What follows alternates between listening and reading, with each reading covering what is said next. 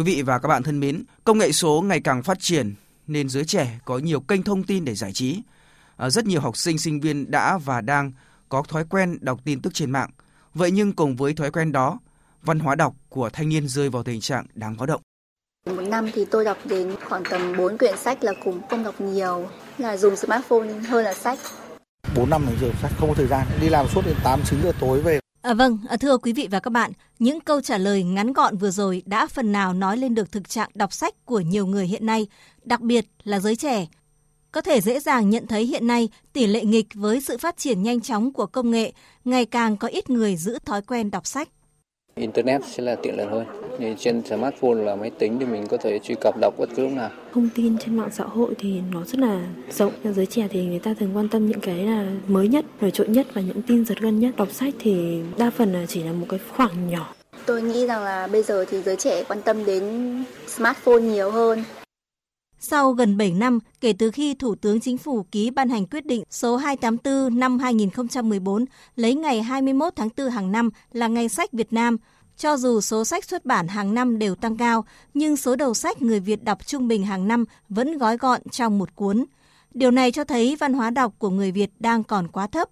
Tiến sĩ Nguyễn Viết Chức, nguyên phó chủ nhiệm Ủy ban Văn hóa Giáo dục Thanh thiếu niên và Nhi đồng của Quốc hội cho rằng Nguyên nhân chính của thực trạng này là do người Việt chúng ta không có thói quen đọc sách từ nhỏ và bị thu hút bởi những thông tin trên các trang mạng xã hội.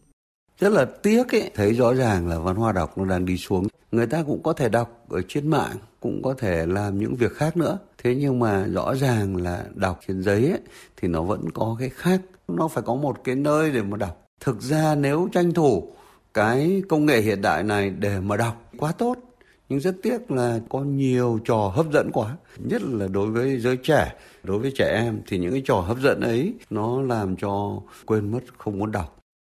Để có thể khuyến khích nhân viên trong công ty đọc sách, chị Nguyễn Thị Thu Hà, giám đốc điều hành trường công nghệ MyX đã áp dụng những hình thức khác nhau mình cũng đang phải rất là cố gắng để khuyến khích động viên và thậm chí là có những cái thưởng phạt cho cái việc đọc sách các bạn nhân viên ở trong công ty mình.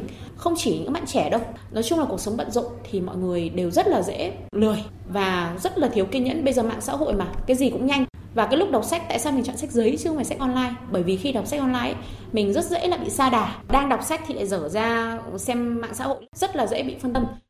Việt Nam là một trong những nước có tỷ lệ đọc sách hàng năm của người dân rất thấp.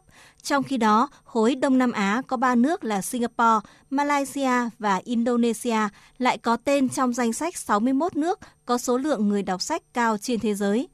Tại ba quốc gia nói trên, tiết đọc sách đã trở thành chương trình đào tạo chính khóa và được đầu tư rất công phu. Riêng tại Malaysia, đất nước rất gần với Việt Nam, số đầu sách trung bình của một người dân mỗi năm là 12 quyển – theo tiến sĩ Nguyễn Viết Chức thì dù là đọc trên mạng hay đọc sách trên giấy đều rất tốt nếu chúng ta biết vận dụng nó để mở mang thêm tri thức. Công nghệ phát triển là một cái công cụ rất là tốt. Có nhiều người lại đọc hơn hẳn ngày trước. Đọc trên mạng những sách rất là quý. Theo tôi là nên khuyến khích cái lợi ích trong đọc sách. Đối với tôi, sách là thầy. Đọc sách là một thú vui. Không ai bắt buộc được. Bắt buộc thì không thể đọc được. Và đọc thì mỗi người có một kiểu đọc khác nhau ở những lứa tuổi khác nhau những trình độ kiến thức tích lũy cũng như là nhận thức khác nhau thì đọc một cuốn sách cũng có những cái nhận thức khác nhau đọc sách là một trong những cái cách làm cho người ta sống được thú vị hơn Sách là nguồn tri thức quý giá và phong phú. Tùy theo nhu cầu công việc của mỗi người, chúng ta hãy lựa chọn cách đọc và khai thác thông tin phù hợp, không vì quá lệ thuộc công nghệ thông tin mà xa rời văn hóa đọc truyền thống. Với giới trẻ, cần biết tranh thủ lợi ích của công nghệ, phối hợp hài hòa với đọc sách truyền thống để có thể mang lại cho mỗi người những phương pháp thu nạp kiến thức hiệu quả, thiết thực, không chỉ cho việc học tập mà còn cả cho cuộc sống và sự nghiệp.